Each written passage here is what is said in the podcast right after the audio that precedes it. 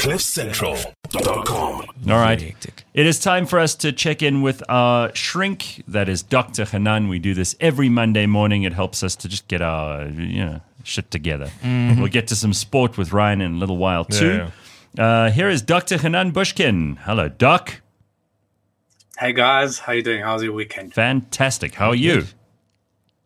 Yeah, I'm also good. Busy, crazy, but all good.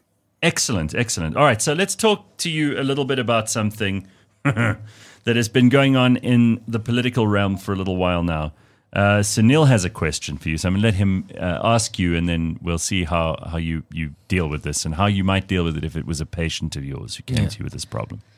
So it says my mic is muted, but I, No, no, go. Okay, so you know, you. in in a lot of um, consultations I've had with people doing my Reiki, um, individuals around the world, one of the things I've been picking up a lot is that there is a certain role which social social conditioning has played.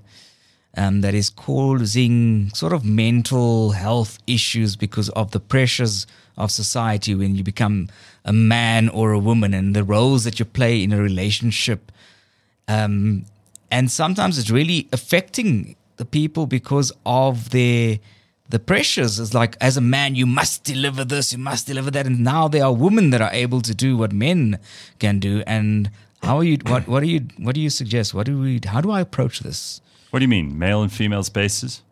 Yes, so male, male and female spaces. So, for example, like, you know, the kitchen is no longer just the space for a woman. A man can cook better than a woman. And some fathers are better than mothers at being mothering.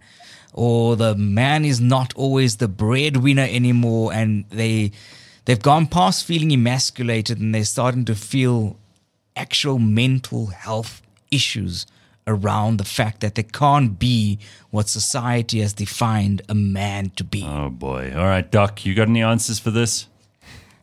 Um, yeah, well, I mean, I'll give you my opinion. Two things that I want to mention. Number one, um, there's like a social movement uh, where people are told just be yourself, and um, I have a big issue with that because what does it mean? Uh, actually, the most common thing that I say in my practice is what does it mean? Because I believe definitions are important. So when somebody says to me, just be yourself, what does it mean? Because the reality is that we are different in different scenarios. So I'm you'll see a, a version of myself with my wife, and you'll see a different version of myself with my children. You'll see a different version of myself speaking to patients, and different version of myself speaking to my tennis friends, and different version of myself speaking to my friends that I go out and talk rubbish with. Now that doesn't So mean it doesn't mean you're schizophrenic, huh? Not at all. I just am adapted, ad- adaptable to different situations. I wear different masks depending on the situation, which is very functional.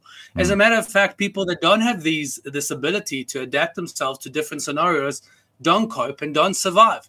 So the notion of being yourself, just be yourself, is like turning to a chameleon and say, just be green. And just by telling a chameleon to be green, you're taking the essence away from a chameleon. It doesn't survive. But Doc, human can, beings can I same. can I just interrupt for a second there because people often tell me, oh, you know, um, because I'm I'm also I'm, I'm a different person when I'm with family to when I'm on the show to when I'm with friends. There's a lot of consistency there, but I am different. I'm I'm putting forward a different version of myself and all the.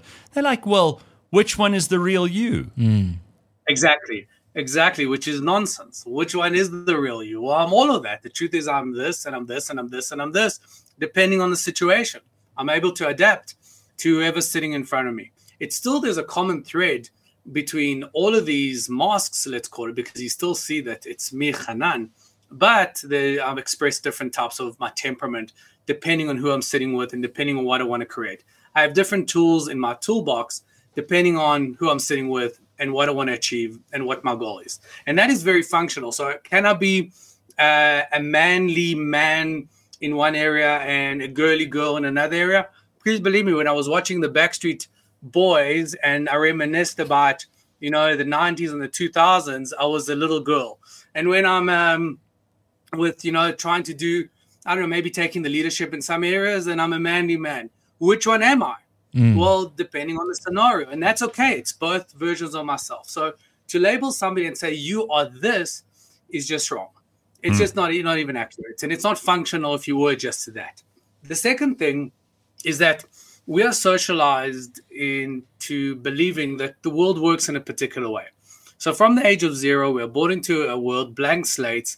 We don't know how the world works, and parents, teachers, society, culture, laws, religion teaches us how the world works. Now, some of these teachings are good, and some of these teachings are not so good. Now, what defines it as not so good? Well, if I ask you to drive to Joburg, or from Joburg to Cape Town, and I give you a roadmap that was drafted in 1876, well, you're just going to get it wrong. You're just going to get lost. And it's not a question of what's wrong with you. You're just following a roadmap that is no longer valid or is outdated. We are given roadmaps by these social constructs, by these social cultures, by these social circles. Our parents give us a roadmap of how the world works. Society gives us a roadmap of how the world works. School gives us a roadmap of how the world works. And some of these roadmaps are valid because I'm able to achieve results, and some of them I have to adapt to and I have to upgrade and update in order for me to function in the world. So, two questions that I would ask you is one, what is your roadmap?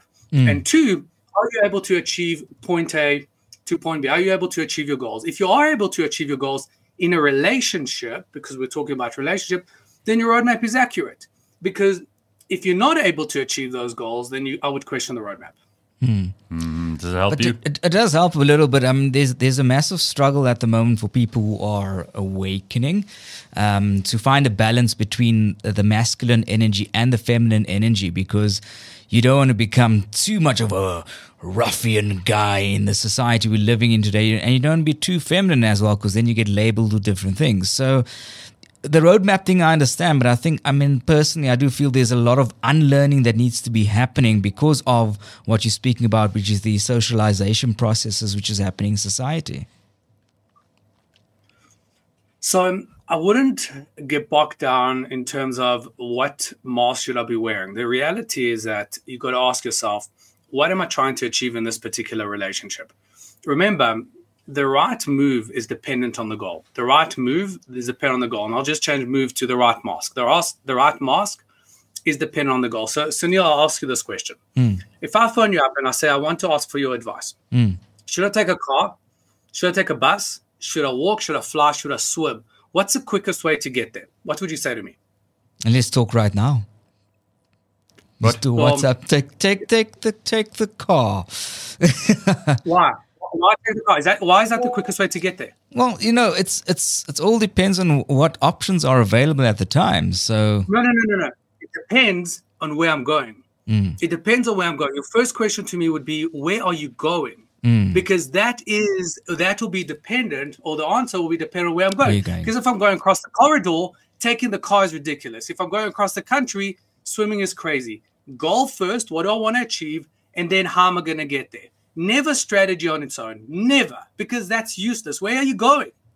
To just take the car or to right. wear mask X or be a, a, manly man or a girly girl. What does it mean? So, Hanan, I want to be a girly girl or I want to be a manly man. Okay. Where are you going? What do you want to achieve? What do you want to achieve first? But people don't want to set goals and people don't want to think about what they want to achieve. And the reason mm. why is one, it's very difficult. Two, people don't want to set themselves up for failure because setting goals risks failure. And number three, the reason why people don't want to set goals because goals require you to sacrifice. Mm-hmm. You mm. have to let go of mm. something. There's no such thing on planet Earth where you commit to a goal and not let go of something else. It doesn't exist. Forget about it. The universe, the moment you're born, says to you, listen, you want something? Okay, cool, cool, but you have to sacrifice something else. There's no option where you can have both. Children want both. Children want to lose weight and have the chocolate cake. Mm. People, children want to be married and be single. It doesn't work. Adults understand that the moment I commit to a goal, I have to let go of something. Right. And I and I accept the sacrifice. Mm. I accept the sacrifice. So the moment I want to achieve X, I have to let go of something. What am I going to sacrifice? So again, what is the goal? And then work out. While you am I wearing the right mask in order to achieve that goal? It steps towards it, basically. All right, I love that. Exactly. Uh, there we are. It's, I mean, you laid it out so clearly for us. So yeah. uh, just stop stop being an asshole. You you want to set the goal and you've got to be willing to sacrifice. No, I think this is important. Yes, because people talk around these things. They don't talk about them. They're like, well, you know, I'm going to try not to upset anybody by saying something that they don't want to hear. But uh, that's why we have you, Doctor Hanan. You tell us whether we want to hear it or not. Yeah. So I've got this what suggestion. Uh, well, here's something Carl wants next week. He says, "Can next week can Dr. Hanan discuss pretty privilege and how hot women, especially, get away with things that less attractive women could be chastised for?" Slay Queens. You want to talk about that next week? Uh, yeah, if I want to be cancelled, I must. Yeah, I was going to say. touch well. I'm telling you what's coming up in the next hour. I'm I'm probably going to get cancelled for because we're going to get someone in who's going to tell us about diabetes, Ozempic, losing weight, all of this stuff. So, no, no, no. As All your Professor, trigger points. All your trigger points. so it's Professor Tess van der. She's a, a registered endocrinologist, specialized in the field of obesity for 35 years, so she knows what she's talking about.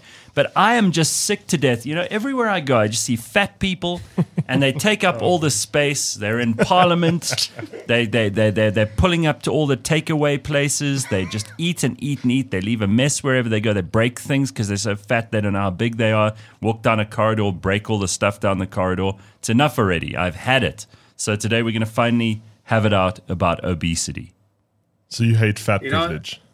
Go ahead, Doc. I'm a I'm a big fan of taking responsibility. If you wanna, you know, how many times have I said this? If you want to have freedom, the other side of the coin of freedom is responsibility. Right. You can't have what you want without taking action Right. and being responsible. You can't blame not your mom, not your dad, not Mm-hmm. your history, not your yeah, you can make that as an excuse and you can connect the dots in a way that gets you stuck. But if you want to have freedom, you got to take responsibility. You are the owner, the driver of your life. I don't accept genetics. I don't accept I've got a terrible temperament. I've got a terrible mom. I had a mm. terrible history to get you moved. And I don't accept I don't have time. I don't accept that. Where there is a will, there's a way. Do we have a, do we have time for one story? Yep. So this is a story was told to me by a patient of mine. I love this story. This is the best story. So this patient of mine told me her grandfather was arrested. He was a bus driver. He was arrested for carrying 70 people on his bus when he was only allowed 32. Okay. Anyway, the cops stop him. They arrest him. They put him. Uh, they, he goes to court, and the judge says to him, "Why did you carry 70 people as opposed to 32 that you're allowed to?" And um, this bus driver says, "I didn't carry 70 people. I just carried 32." The cop got it wrong. So the judge says to him, "But that's what the cop says." And the bus driver says, "Well, that's not what happened." And I, he challenged the judge to come outside and try to fit more than 32 people on his bus. So the judge takes him up on the challenge. And they go outside and they fit one, they fit five, they fit 10, 15, 20, 25, 27, 30, 32, and they can't fit one more person. So the judge lets them off.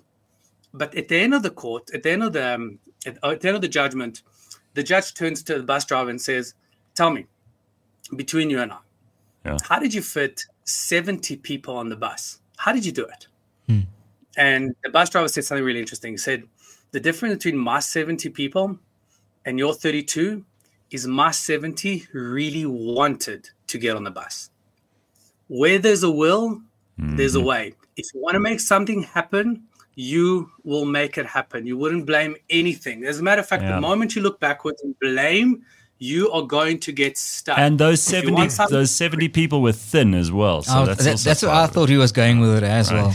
exactly. All right, Doc. Thank and you very wasn't much. very right. Well, we're going to find out all about this. We're going to speak to uh, to Dr. Tess just now. All of that and more on the way. Dr. Hanan, we'll see you next week.